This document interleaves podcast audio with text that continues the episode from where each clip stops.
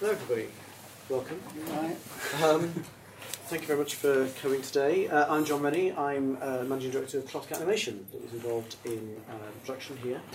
And I have with me today Roger, who's the Director of uh, Ethel Ernest, and Sam, who's CG Artist, on Eth- lead CG Artist on Ethel Ernest, and Darren, who was lead texture on Ethel Ernest.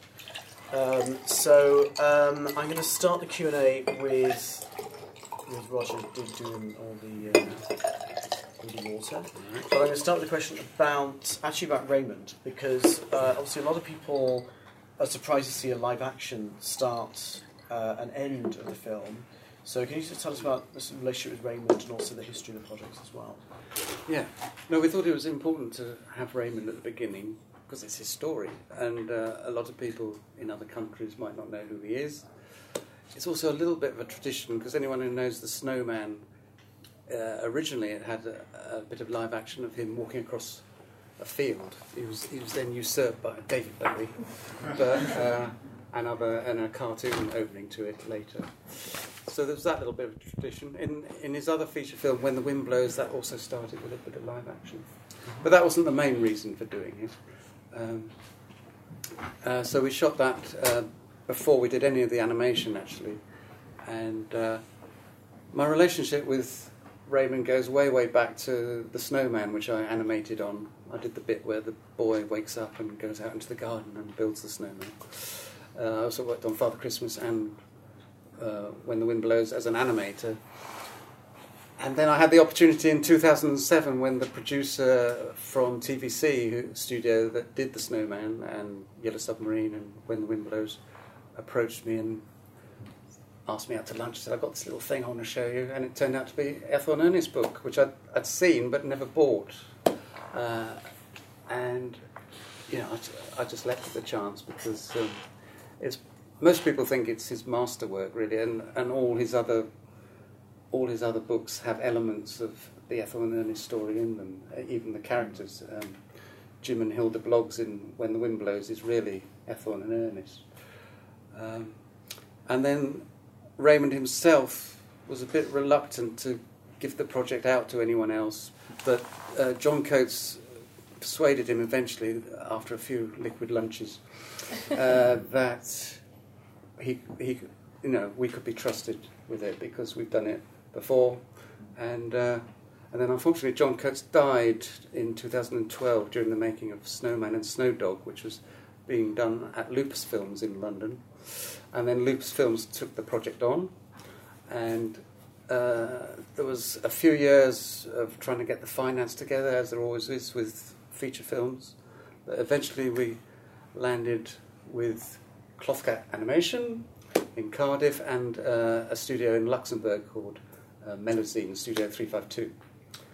And, and we did some of the animation, the hand drawn animation in London, some in uh, Luxembourg, and Clothcat did the CG work with Sam uh, and the compositing and the ink and paint stuff. So it was a wonderful, wonderful collaboration, and I, I spent many happy days down here in Cardiff, and uh, I'm really pleased to be back here today.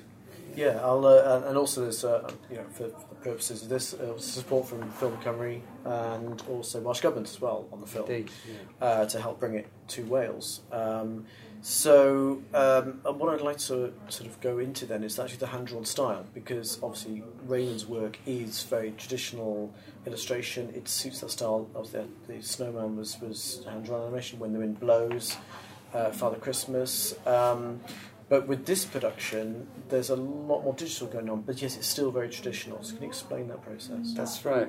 Well, as I say, I started on the project in 2007 when we were still doing everything uh, on paper, drawing with pencils on paper. Uh, and we did Snowman and Snow Dog like that. And uh, in that time, something called TV Paint had emerged and is now pretty much a, an industry standard in animation for hand drawn stuff, where you draw on a tablet, a big tablet, like an old light box, and um, draw directly into the computer. Now, a lot of people think, oh, it's all done by computer in that case, but it's not. It's, it's just as much hand drawn work has to go into it. You have to have all the life drawing skills that go with that. So that's why it, it gives that traditional look that still looks as if it, I don't think anyone could tell that that wasn't done on paper, whether it was done on paper or whether it was done directly into the computer. But obviously, there's lots of advantages in doing it into the computer because you immediately have all those assets uh, there, which could be passed seamlessly through the pipeline to people like Darren and Sam, uh, and you don't have all the scanning in of the paper drawings and all that stuff of things. So, yeah, it was it was a big revelation that, and and kind of saved the production because it, it saves quite a bit of money doing it that way as well. And also, you were doing a bit of traditional drawn animation yourself. You you couldn't resist the opportunity. Actually, I didn't. I didn't animate on this one. Didn't you? No, no. Oh, I thought you did. No. Oh, I thought you, you took a scene for yourself or a shot for yourself or something. No, I didn't. I've I just have been doing on uh, their next production, but um, no, uh, I was like the, I was think of it like a conductor in an orchestra, Mm. and uh, uh, just making sure that all these incredibly talented people, uh, you know, had the best advice and support, and and everyone was so committed on it. It was unbelievable because Mm. it's such a personal story. We really couldn't, you know, get this one wrong. So. No, indeed. In that case, bringing Sam into the story for a bit, then obviously Mm. there's uh, there is computer elements in here, there's CG here, uh, but you're mixing it with the just traditional drawn animation. Can you talk about that process and also how you're collaborating with Roger? Yes. Well, it's obviously it's quite um, a difficult process because CG's renowned for being, you know, quite like sharp edges, uh, kind of like plasticine or kind of photoreal look. So it's um, a little bit of a challenge to achieve this kind of, you know, the hand drawn textures and that kind of thing. So um, we did quite a lot of tests and lots of back back and forward to it. But um, for the say the main element of CG of the film, which is kind of the vehicles and that, um, like the planes, Ernest Milk Float, um, we approached it kind of. We tried to look at it in the same way as it was being done in two D. So when, when we get the two D, um, when it goes to compositing, they get like a, the line pass, their pencil drawn line. They get the colours, they get the textures that are added to it. And so um, in the CG, in the kind of the 3D world that we've got, we decided to look at it the same way. And so from um, like a 3D object, so we built Ernest's milk float, for example, um, we were able to take like an outline and the the lines from that um, as a separate layer, Yeah. and then another layer would be the color, and then another layer would be the textures, and then that was all kind of combined together to achieve the same effect. And then uh, because we're in CG and we've got those tools available to us, we're able to like um, use some of the kind of more digital effects to our advantage. So we can kind of the lighting information from that. Um, and we've also got the like perspective, kind of the pristine perspective of it, which is uh, obviously something quite hard to achieve in two D if you're you know drawing every frame, especially if it's like a, a milk float coming towards camera or a plane flying into the distance, to kind of retain that um, the the solidness of it, you know. So that's um, that was the main aspect of the CG and the way we approached it. But um, as we were kind of uh, exploring this, there's lots of other tools to the CG um, that things like this could be really useful for the film. So uh, one of the things we did is we built uh, the house that it's set in, all in 3D, all in kind of real world scale, which meant that um, Roger could take an actual camera into uh, the house, the space, and position it as he wanted, and we could recreate the panels of the book uh, as though it was being shot in live action. And then that can go to the background artists to draw over.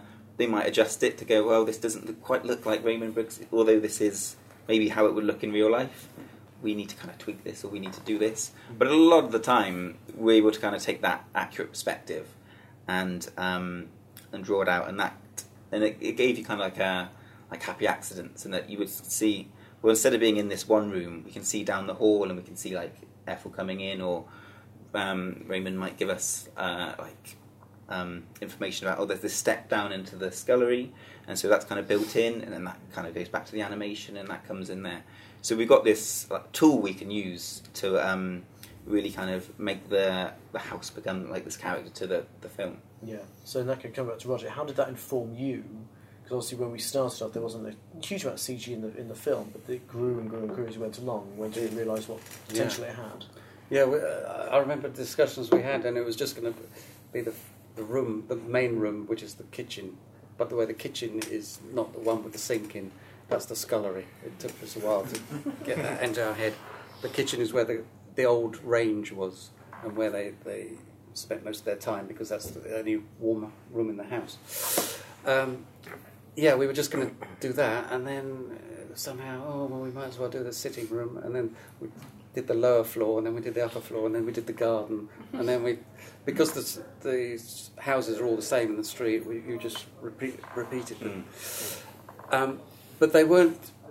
Uh, they were just a guide for the layout. The layouts artists didn't just trace them off No, not at all. exactly. Uh, th- th- there was, this, you know, to give that hand feel to it. Uh, there, there was that human inconsistencies Mm. put in, uh, and then then we even got the other streets at the beginning. You know, where the where she's doing the dusting. Yeah. Uh, and that was all. That was all really, really useful. Um, yeah, and and that, that thing about putting because Raymond drew us a, a, a map of the house, downstairs and upstairs, and that thing that Sam's just mentioned about the step down from the kitchen to the scullery, we didn't know about that to begin with, and then Raymond suddenly mentioned it, and oh yeah, great, and that gives such character to the animation because that bit where the cheese ra- rationing comes in, and he, he rather uh, flamboyantly steps down, you know, uh, and it, it just gives the gives the animator something to work with. It's Mm. really nice. Okay. We'll bring it on to Darren then, obviously from a texture point of view, and also Mhm. painting point of view, 'cause you also worked on a lot of the backgrounds as well. Yeah. Um, you know, you're working digitally, but how, how, do, how do you actually, how are you working with production? Um, well, from my understanding, uh, when I was first given the task, the backgrounds were hand painted watercolors. Yeah. And I didn't do that. so I use Photoshop and digital tools, various digital tools. So it's replicating the texture you get from not only the paint pigment, the paper, the brush stroke, all in a digital stroke or digital media. But the fundamental principles are the same. So, an example, it's all about watercolors about layering light to dark.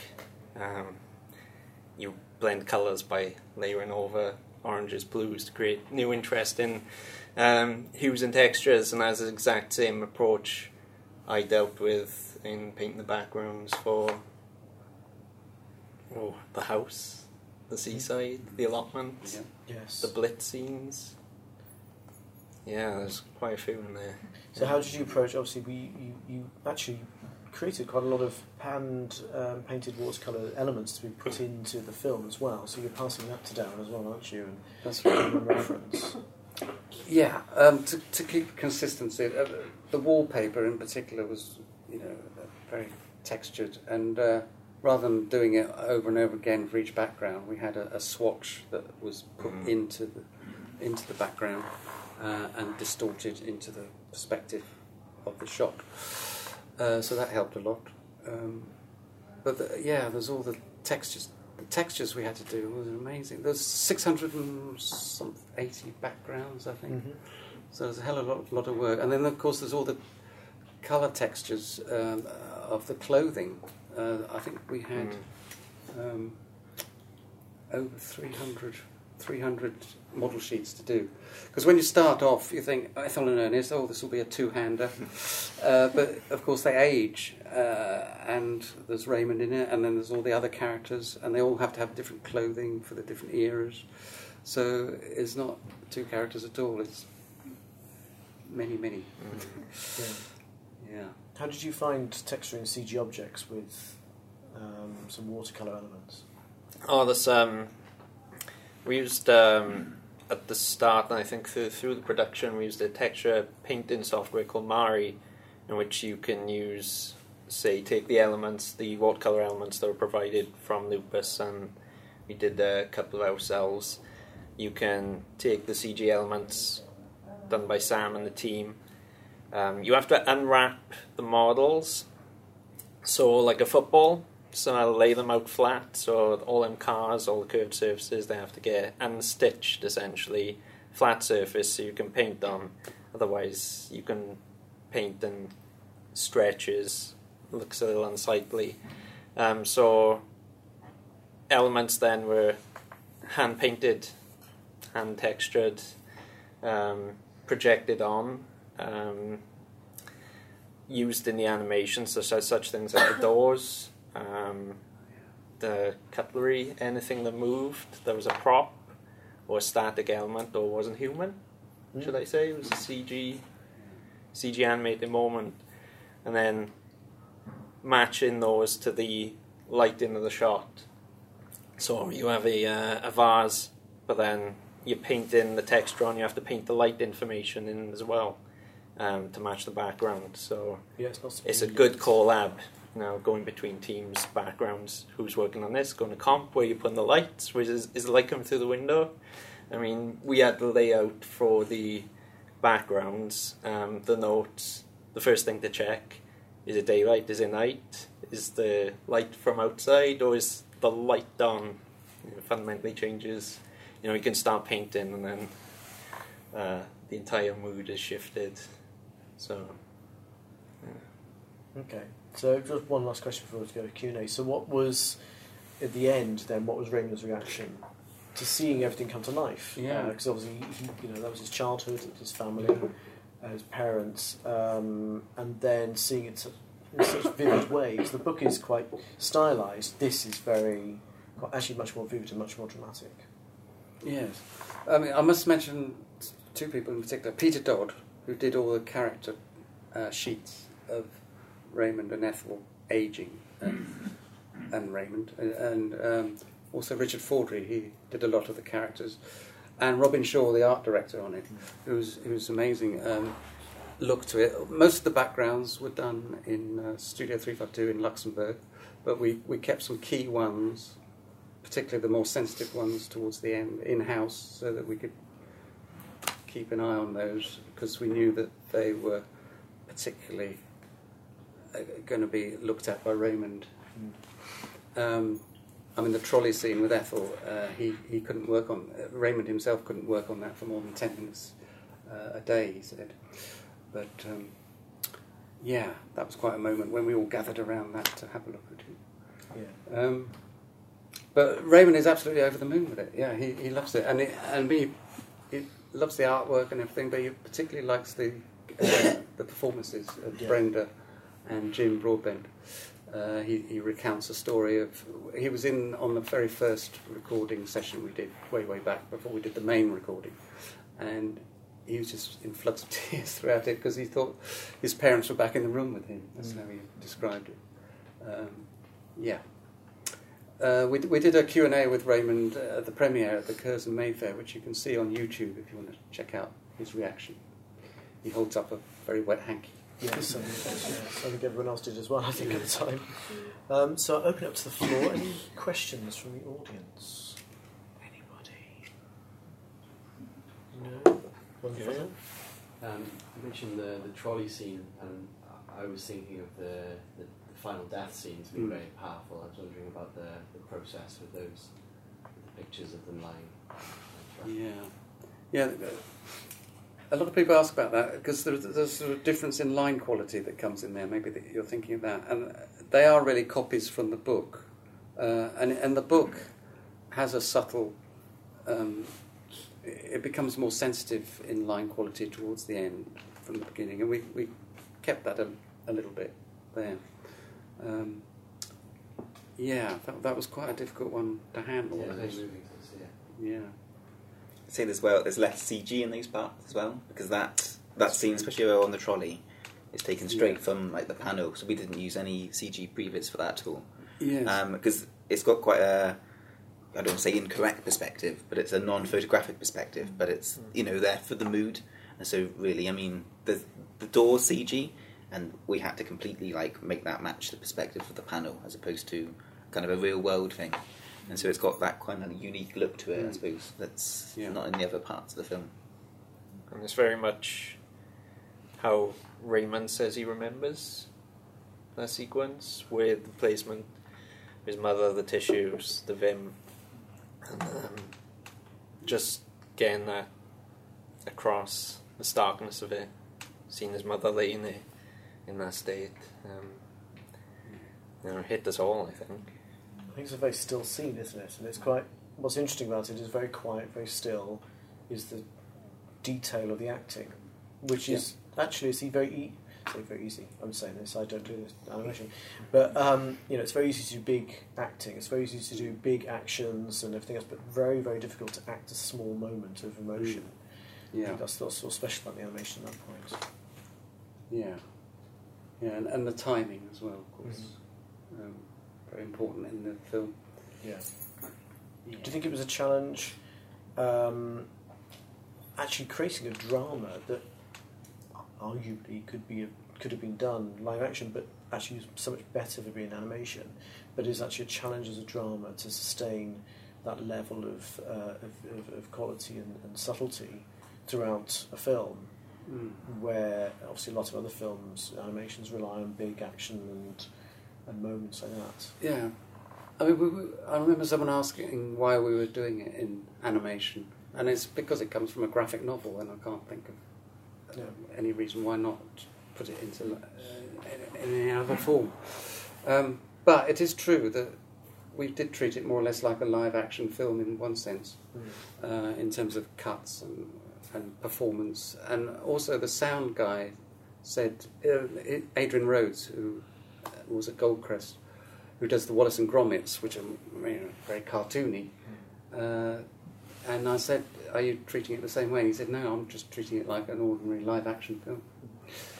So it, it was a real joy to work on because these sort of opportunities to do a feature film uh, of that sort of, of that nature don't come around very often. Although this year has been extraordinary for animation. There's another film out called Red Turtle by Michael Dudok de Wit, which I think is on here uh, sometime soon, which you ought to catch as well because that's also a very sensitive and adult animated film. Mm. Yeah. So, what was the um, obviously the film has changed a few things from the book. You've added you, in the book that glosses over, not so glosses over, but you don't see the blitz in the book. You just see the aftermath of the blitz. Yeah. So, uh, you've obviously added a few things in for that aren't in the book to just just to add context. Why was that?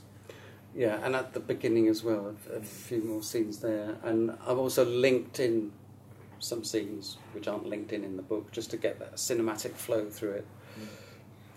With this one, it was unlike the Snowman. With the Snowman, we were we had to expand it to half an hour from quite a short book. With this one, it was a question of deciding what to take out. So there were quite a lot of lengthy dialogue shot, um, scenes in the book about decimalisation and stuff, which didn't seem very cinematic. Uh, and there were a few things that seemed to repeat themselves that didn't require being put in the film. And so, yeah, because the film was set within this house and deliberately quite claustrophobic, it was quite nice to break out of that at, at some moments. And obviously, the wartime stuff is very vivid dramatically, you know, and you know the bits in the countryside and the V V Day party. Uh, it's always like, oh, breath we can get out. Yeah. and um, yeah, so we did have to think quite a bit differently from how we did the Snowman and and the, the shorts. Uh, this was a feature film, and it required that cinematic uh, expanse to it. Okay. Any further questions? Go on. I have one. Um, so when I was watching the film and working on it as well, I realised that a lot of the stories, um, you know, Raymond's not in there, and it's obviously before Raymond was born. And myself personally, when I think about my parents, it's always things that I'm involved in. So do you know if Raymond went back and asked a lot of stories like from his parents, from when they like when they met and everything like that? Yeah, I th- uh, well, he must have done. Uh, um, the catalyst for him writing the, the book and drawing the book was that story of the duster, and he thought that was such a beautiful Yeah. moment of chance that, that the whole thing hang on hung, hung on that.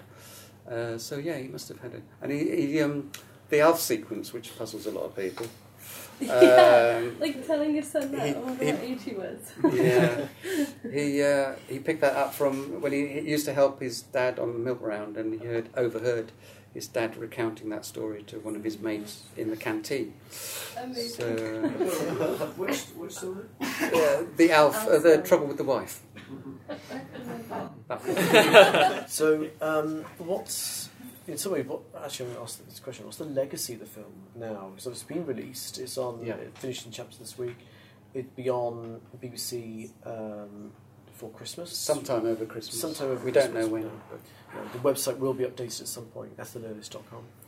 Um, and oh, is it ethelandernestthemovie.com? Uh, yes, it is, yes. it? And um, but obviously you're also doing film festivals. There will hopefully be a life for the film as well. What do, what do you think the legacy is going to be? And there's a CD out uh, November the 11th with the Paul McCartney track on, which is a, a, a new track. He's only released this year. Uh, he's never missed a year without releasing something, and this is the one. Um, and then there's the DVD out on January the 2nd. And then hopefully, uh, we're taking it to uh, Palm Springs in January, and hopefully there'll be a new uh, American release. Mm. Uh, we don't know. Japan might pick it up. He's, uh, Raymond Briggs is big in Japan Mhm. and other places. So this is just the beginning, Yeah. hopefully. Okay. Yes. And so, what for you as well? What You're, you're currently working on Bear Hunt, aren't you? Yes, that's uh, another Lupus film. Uh, Michael Rosen's Bear Hunt. You might know the book for chil- children. Uh, I, I just did a little bit of animation to fill in because there's a lot, an awful lot of promotion work to do for Ethel and Ernest. It's going on and on, which I'm nice to do, but I didn't quite realise how much. uh, but we had fantastic. Um, I don't know if you've seen any of the press. Um, a lot of press attention and really, really good reviews. Mostly four star, a few five stars. So we're really, really pleased with how it's going. Excellent, fantastic. Well, thank you very much. If there's no further questions, anybody? Oh, yes, okay. Oh, hold on there. I'll take one more question, then I will do that, don't worry.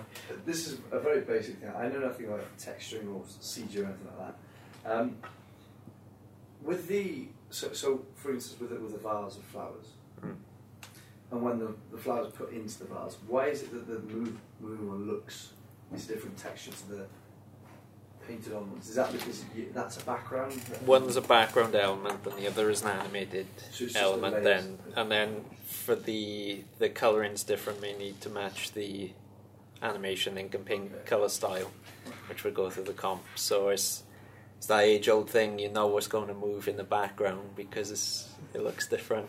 You know, like a like a Shouldn't do. it should do. But that. this that um, you know we got pretty close I think Yeah. to, to matching the ink and paint style to the well I suppose the ink and paint got close to matching the background style Yeah.